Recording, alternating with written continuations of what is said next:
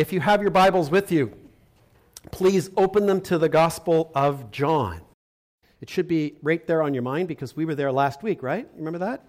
We were there last week. Um, again, throughout the summer, praying forward to this season, a new season beginning in September. For churches, that's the season, right? It goes September to June, and then we expect you all to take off, right? Never see you for another couple of months. And which is not true, actually. Many of you are here, which is great. Uh, but we're always praying and, and looking forward to going, Lord, where do you want us to be? Where do we need to be to hear from you? How will this help us as a church, bless us as a church?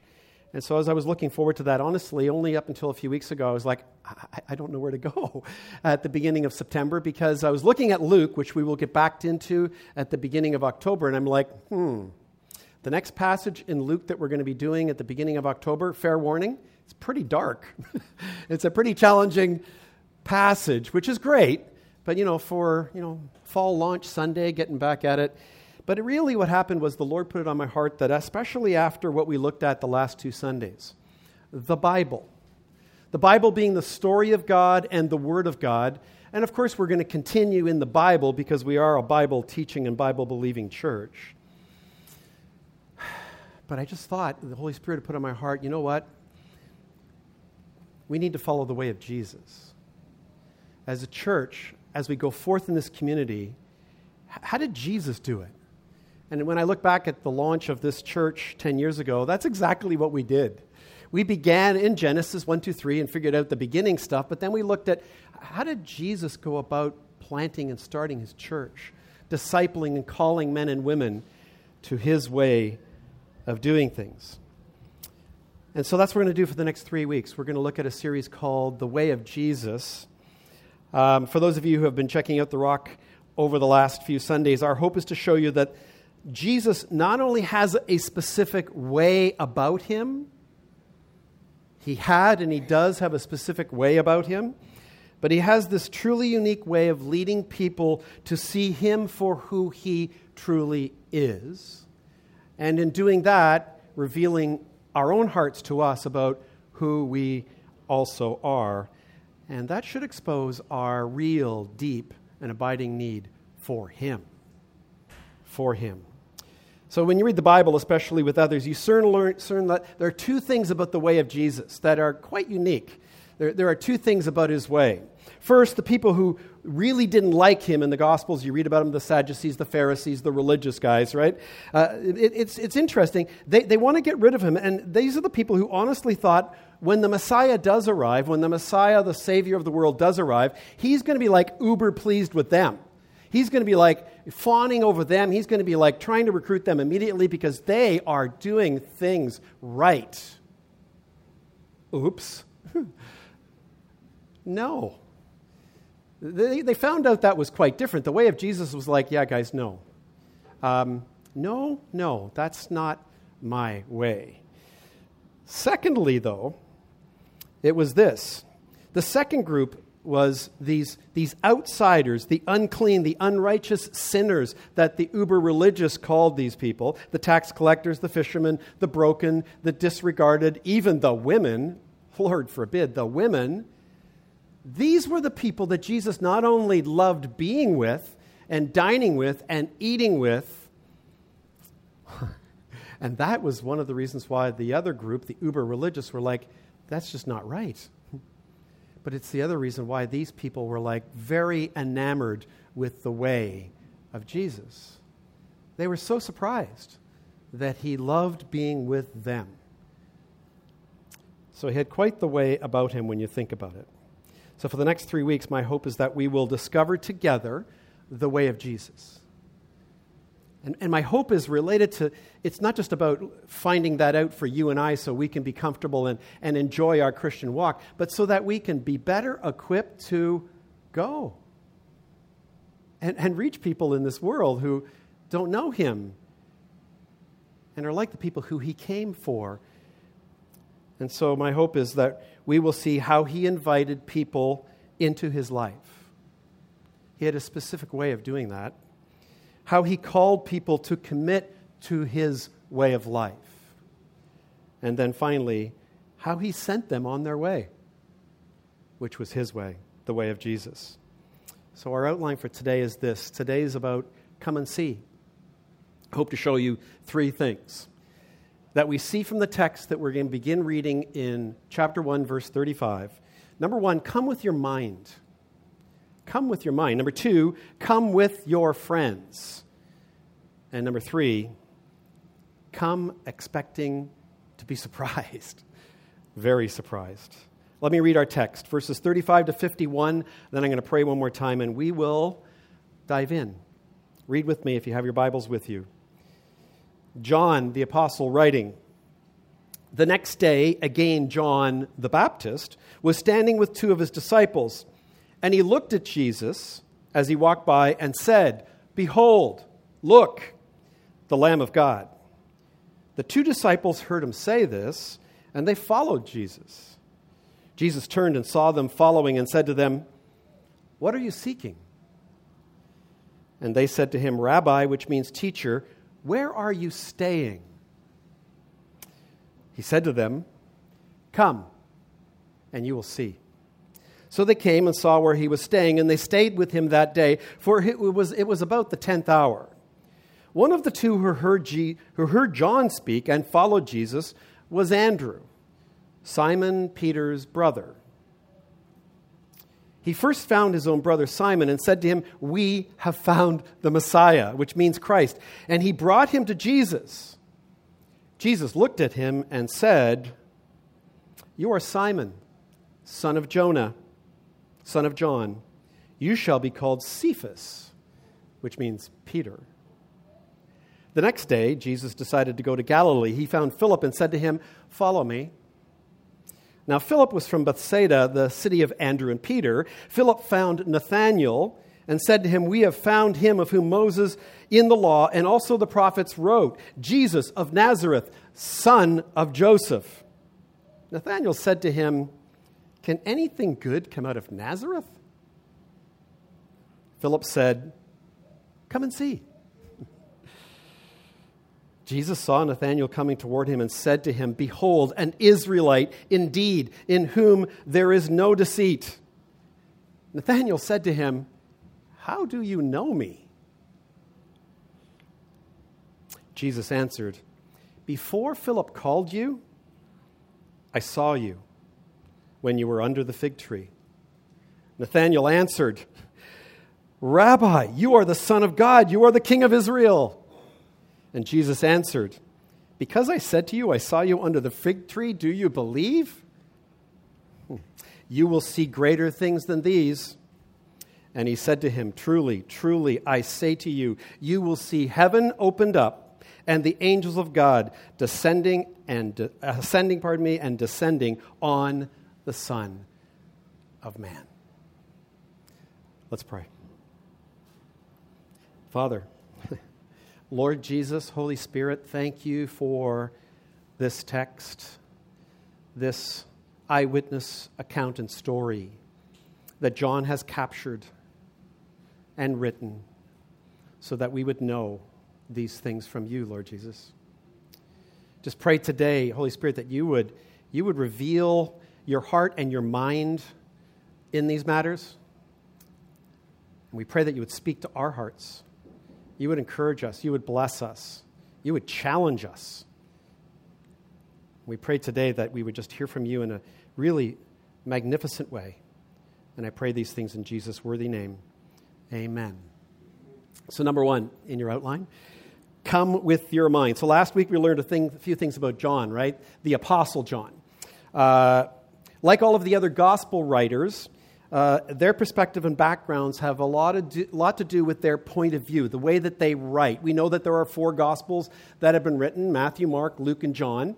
The amazing thing about them is that they are incredibly unified when it comes to the facts uh, of the matter, of things that actually took place. But the Holy Spirit has used these men and inspired them in such a way that not only are their personalities showing in the text, but, but their hearts as well.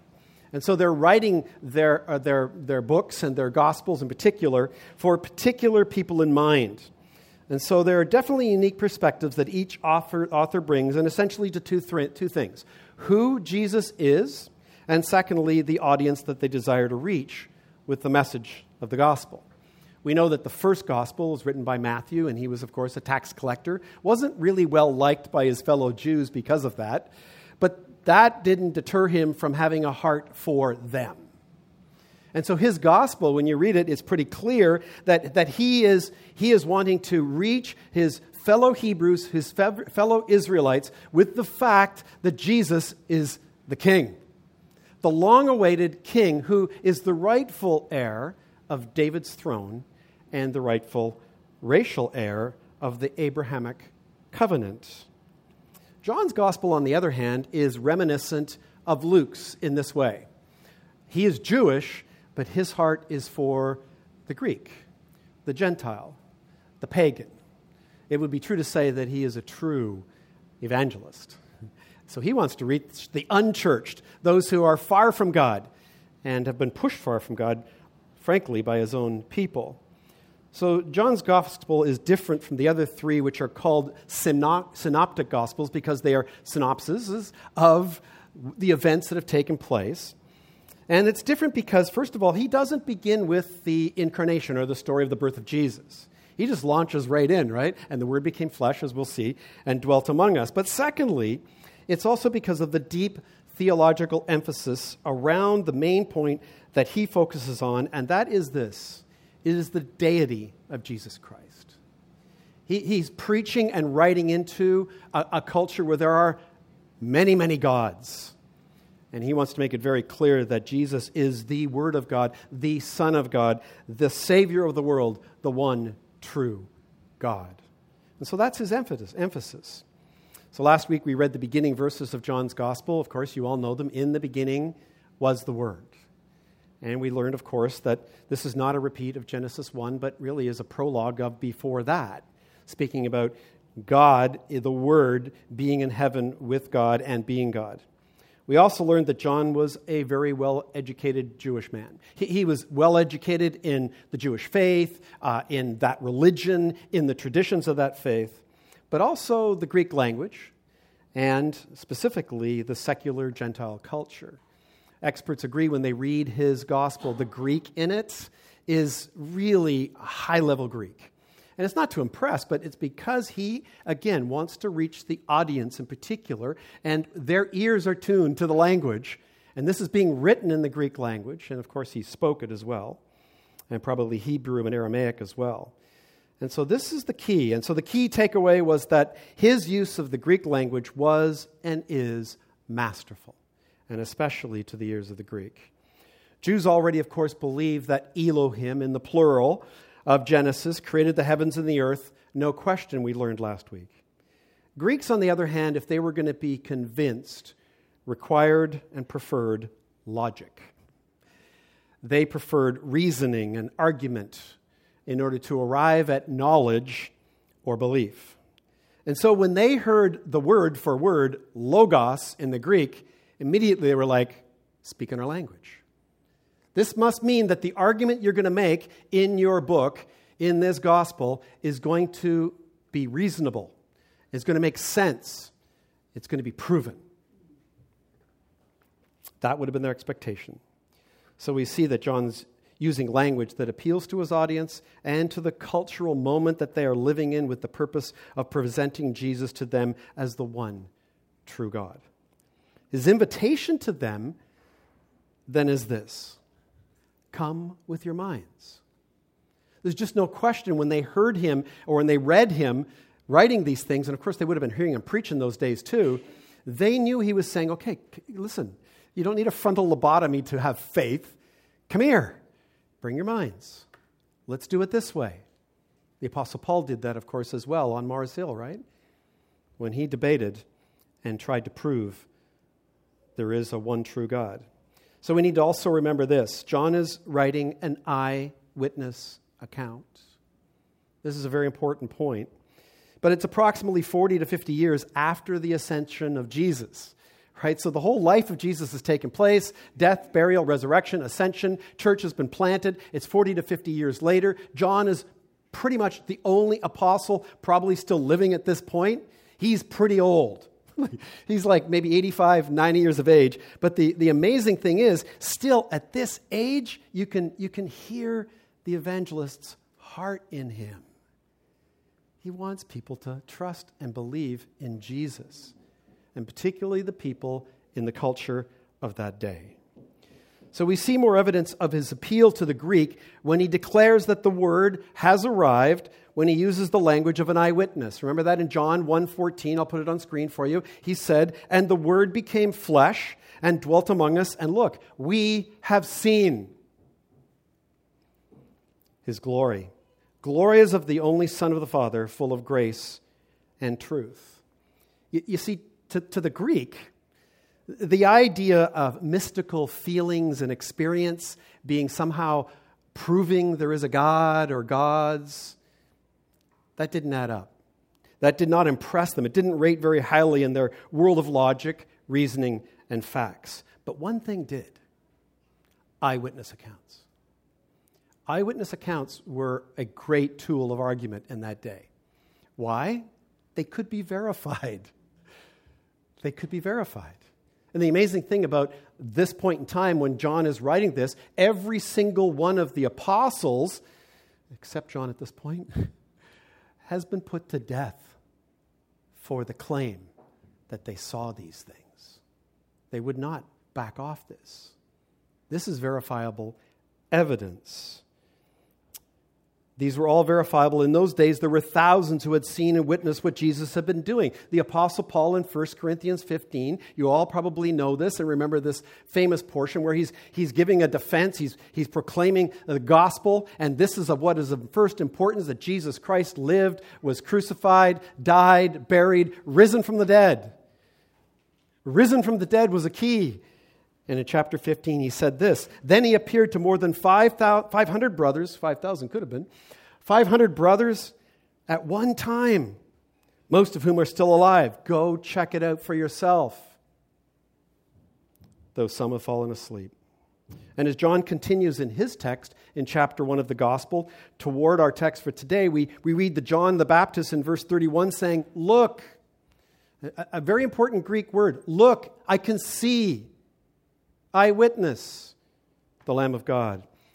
Verse 32 And John bore witness.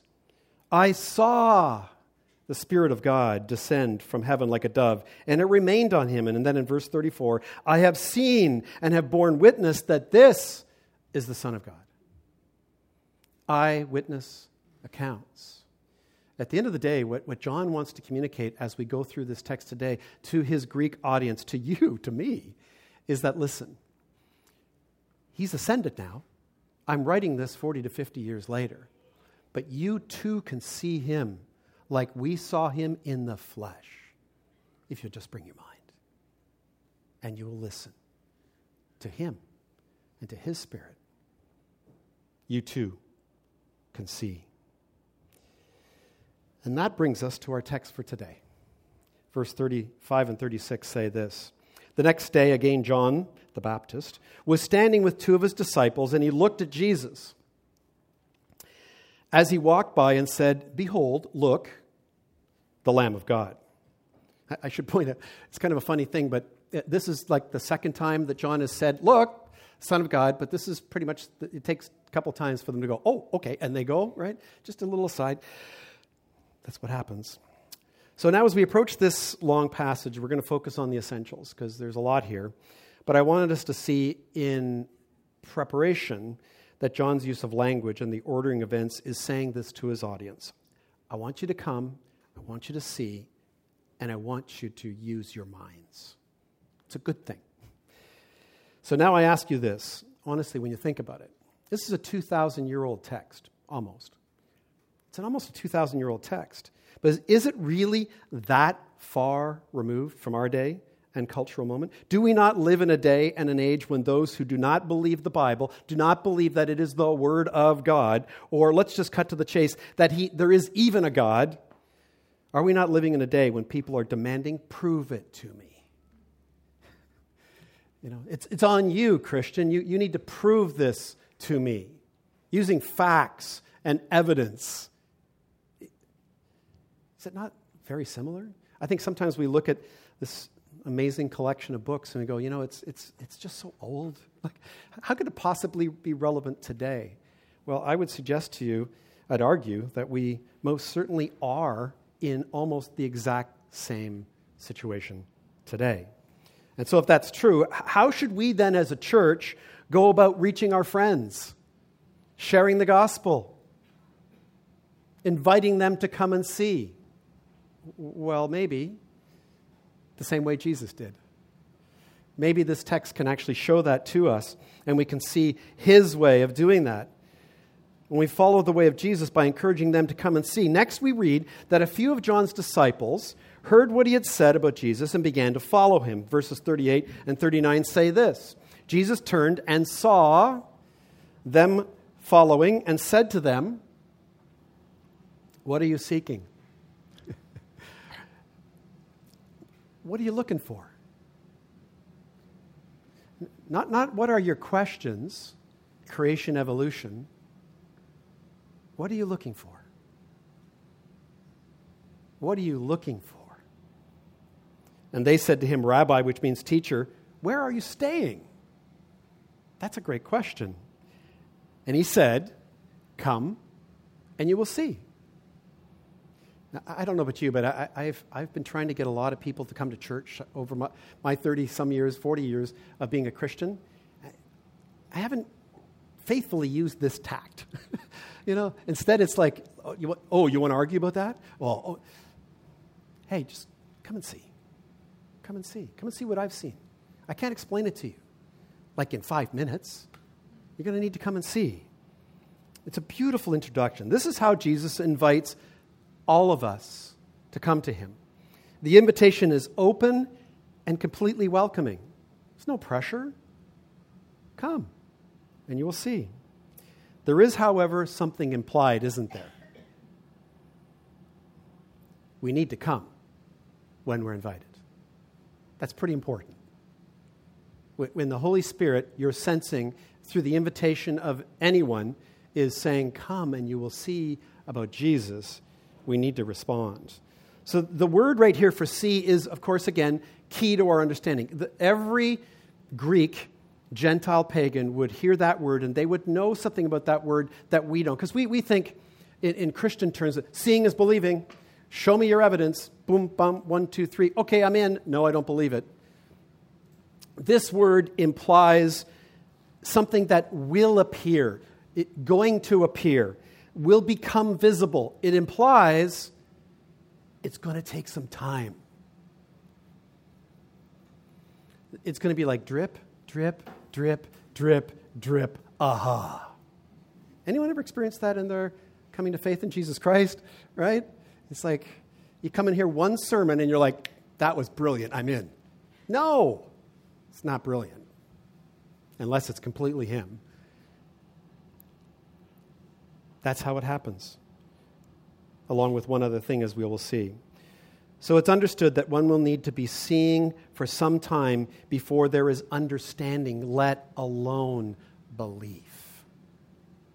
I remember reading years ago again a little aside but it was in a book i think it was called tipping point by malcolm gladwell that if you wanted to be a professional tennis player woohoo bianca. Was that awesome yesterday? Uh, or you wanted to be a hockey player uh, like a doctor any, like any professional you would need if, in order to be considered expert or at least proficient in anything you would need to spend somewhere near 10000 hours at it playing guitar playing whatever it might be before you would be proficient.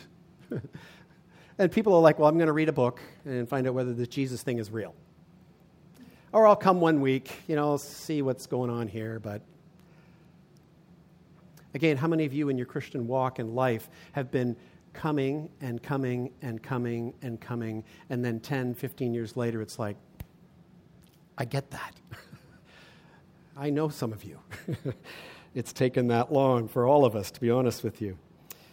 So that's it. How does this look for us today? Is the question, I guess, that we go about doing what Jesus has commanded us to do as the church, which is to go and make disciples. Well, I would encourage you to suggest, suggest this Jesus' invitation also shows the way to do that, doesn't it? He, he asked, he's asked, Where are you staying? Right? By these two disciples. Where, where are you staying? And, and, and Jesus' response, it's a very personal thing. It's like, where are you staying? Like, where's your home? Where's your house? It's not like, hey, listen, would you like to go for a coffee? Because I've got a few questions. It's not that. It's like, where are you staying, right? Which is beautiful. Jesus' answer is equally beautiful because his answer is, come to my house. come, come to my life. Come into my life. My personal space, where I'm staying, and then listen. You will see. You will see. And so, this is, of course, exactly what we need to do today. And that leads us naturally then, after inviting people to come with their minds, need to come with your friends. Number two. So the two came, listen, we, we read in the text previously, they came and they saw where Jesus was staying, right? And they stayed with him that day, we read. But we're told that one of the two who heard John speak, John the Baptist, followed Jesus. His name was Andrew, and Andrew has a brother. And so what does Andrew do? Well, verse 41 tells us. He first found his own brother, Simon, and said to him, We have found the Messiah, which means Christ. And he brought him to Jesus, and Jesus looked at him and said, You're Simon, the son of John. You're going to be called Cephas. Get over it, which means Peter. I mean, it's great, isn't it? I think it's fantastic. It's amazing. I mean, what you see here is these guys are with Jesus, or Andrew's with Jesus for like six, eight hours, and he's already believing, right? And what does he want to do? Well, all he wants to do is he wants to sit at the feet of Jesus for like a whole week in a Bible study, doesn't he? No. No, he, he's there like six or seven hours, and he's like, I got to go get my brother. I've got to go and get my brother or my sister or my best friend. In this case, Andrew's brother is none other than Simon. And this is how we're introduced to him actually in Scripture, which is amazing. And, and we know that this is who he is because Jesus, having not met him, tells us, and Simon, listen, I know who you are. There's been no introductions. He knows him. And he says, Yes, you are Simon your father's name is John, but from now on your name will be Cephas, which means Peter. So, again, this is important. Words are very important. And so they, these Greeks are listening and they're going, okay, Simon means one thing, but Petros, it means a tiny, little, insignificant, insignificant, unstable rock, a pebble. Welcome to the family, Peter. We're going to leave that there for the moment. We'll come back to that uh, when we get to our conclusion today. But as the story continues, it's the next day, and Jesus decides to head over to Galilee. And there he finds a man by the name of Philip, and Jesus invites Philip to follow him, right?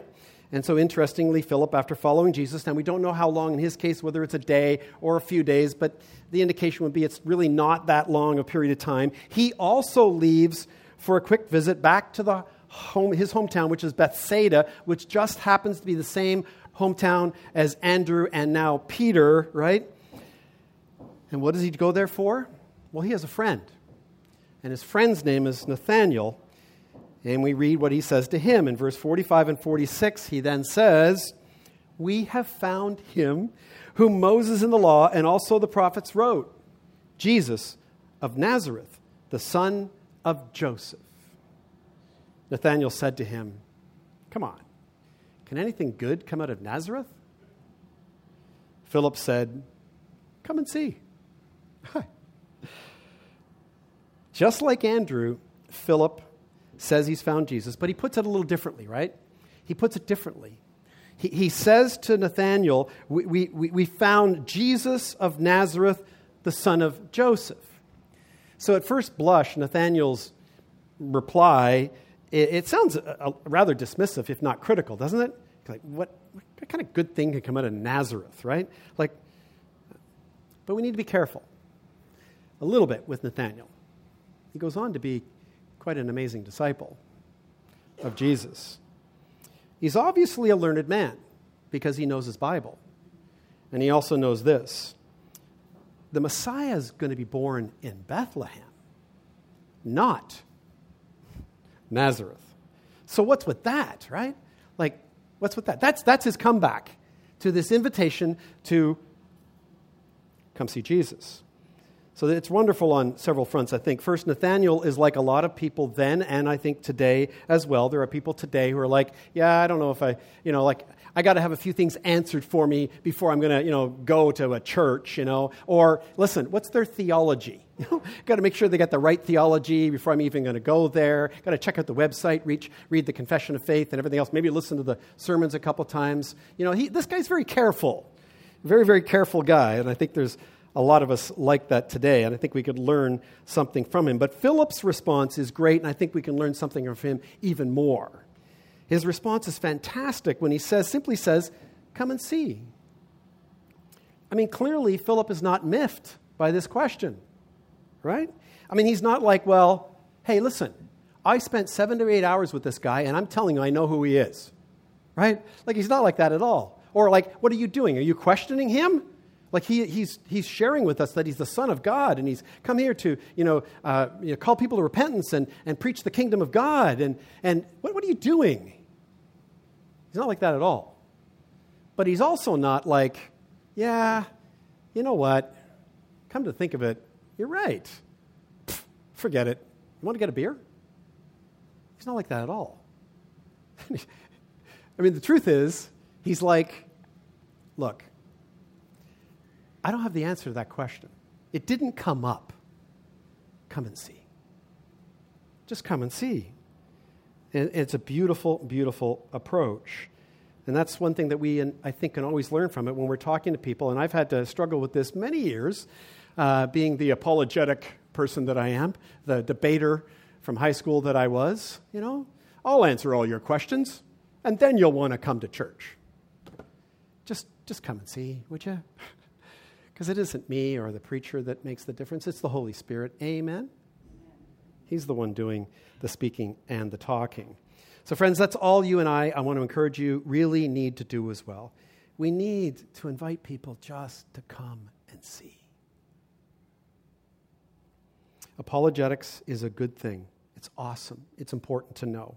But sometimes, actually, more importantly, I truly believe the best thing to do with everyone you know and love is to invite them to come and see with their minds, first of all, but secondly, to come with you. Statistics still tell us that 90% of people who've ended up in church and come to fa- saving faith in Jesus Christ were bought, brought by a friend. Not just brought to the first service and said, have a good time, but sat with them, went for lunch with them, answered their questions, invited them back next week, called them, texted them when they didn't see them. Point number three come expecting surprises. Verse 47 and 48 say this. So Jesus saw Nathanael. Remember, he saw Peter, right? Coming toward him and said of him, Behold, an Israelite indeed, in whom there is no deceit. right? Nathanael's feeling pretty good at this point, right? But Nathanael said to him, How do you know me? Jesus answered, Before Philip called you, you were under the fig tree, and I saw you. In Bethsaida, but I'm here. As Nathanael approaches Jesus, he points at him and says, Look, here comes a faithful Jew in whom I find no false thinking or deceptive ways. It's pretty good stuff, right? And the funny or interesting thing is, Nathanael doesn't disagree with him. he's, but he's interested. How do you know me? How do you know that about me and my name too? He asks Jesus. So Jesus' response is amazing and surprising, though, isn't it? Because he says to him, Nathanael, before Philip even went to get you, I knew you, I knew who you were, I knew this thing that I just declared about you. Oh, and by the way, I know everything else about you too. And yet I still declared this about you in front of your friends and in front of witnesses. Yes, I knew who you were. This too is, friends, the way of Jesus. But let's not forget, as I said, he knows everything. It's rather clear that Nathanael is surprised. He's very surprised, taken aback by this. He's only had a brief, how long would this take? Two minutes of a conversation, and immediately he blurts out, Rabbi, you are the Son of God. You are the King of Israel. Where's the party? Well, there's work to be done. But that's his response. It's surprising. And th- this has to be, of course, one of those light bulb aha moments. Did he get his question answered, by the way, about Bethlehem? No. No. He got a different answer. He was surprised. He came and saw Jesus. And the same thing that happened to and for him, listen, can happen for you and I here today. It can happen for us. And the reason is because Jesus Christ has and does see you, and I. And despite everything that he saw about everyone in that day, including Peter and his doubting, and everything he knows about you and I because he knew us before we were born, he still loved us enough to die for us on the cross. This is surprising, isn't it? So he was just waiting in Nathanael's case, but also in our case, for us to just come and see him. See him for his who he really is. And then he answers Nathanael with a really big surprise ending to the whole story when he says this. Jesus then answered Nathanael, Listen, because I said to you, I saw you under the fig tree, do you believe? Nathanael, you're going to see greater things than these. And then he said to him, the words in the original language are actually Aramaic. Amen, amen. I say to you, you will see heaven opened up and the angels of God descending and descending on the Son of Man. Jesus, by the way, is the only person in the New Testament or Old Testament ever to say amen, amen before a declaration. Why? Because everything he says is true. That's what that word means. It is true. It is so. Every once in a while, you hear me when I'm preaching going, Amen? Why? Because I just said something that is apparently true. And when most of you say Amen, whew, it was obviously true. But he says it differently here.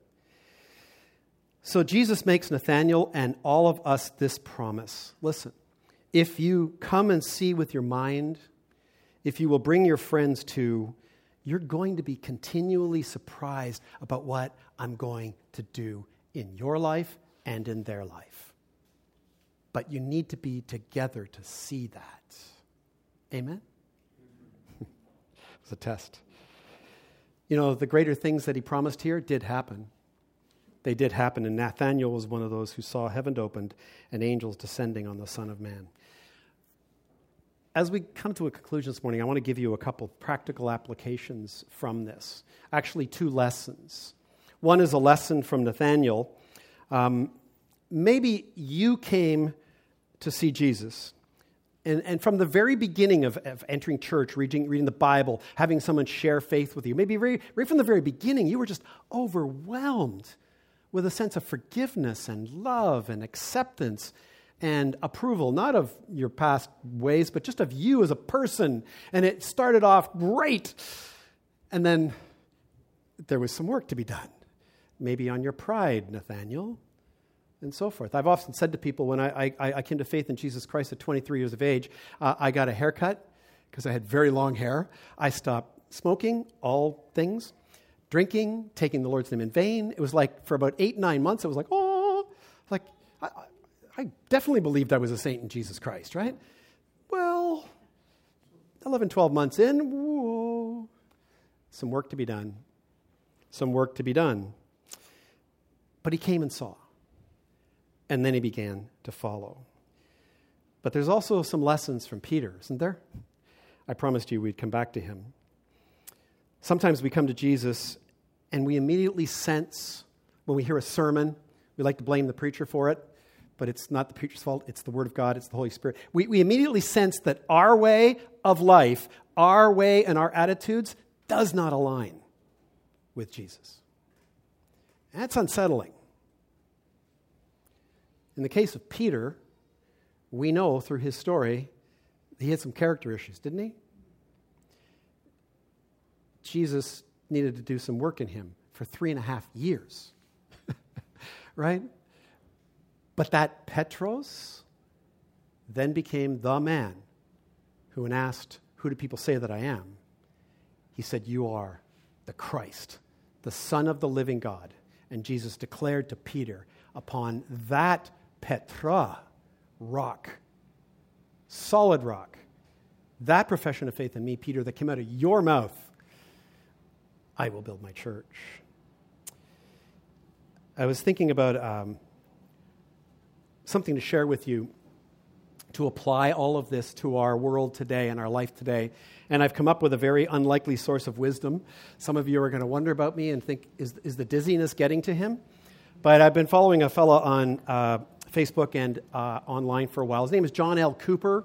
Um, he is a very unlikely source. John is the lead singer of a band called Skillet, and that band is a Christian heavy metal rock band.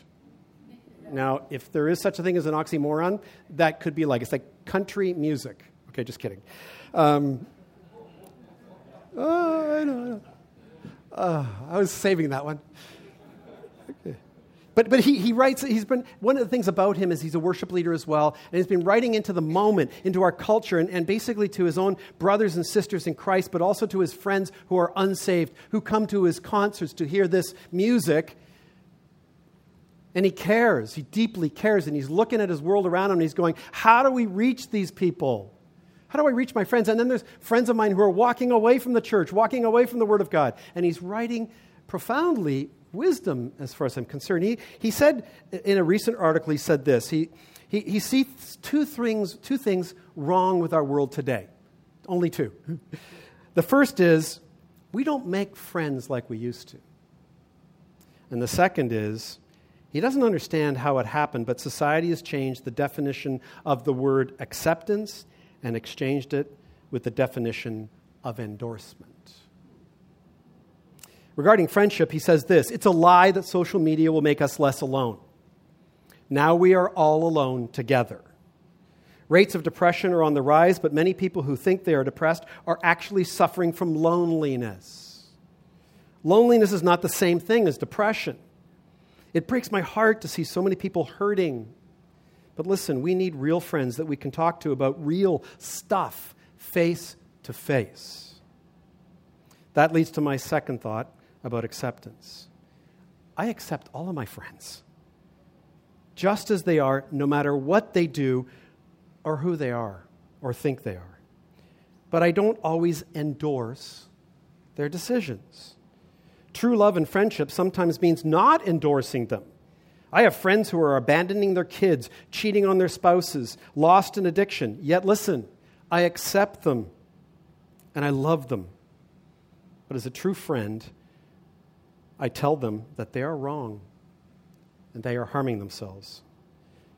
A friend reminds them of who they are.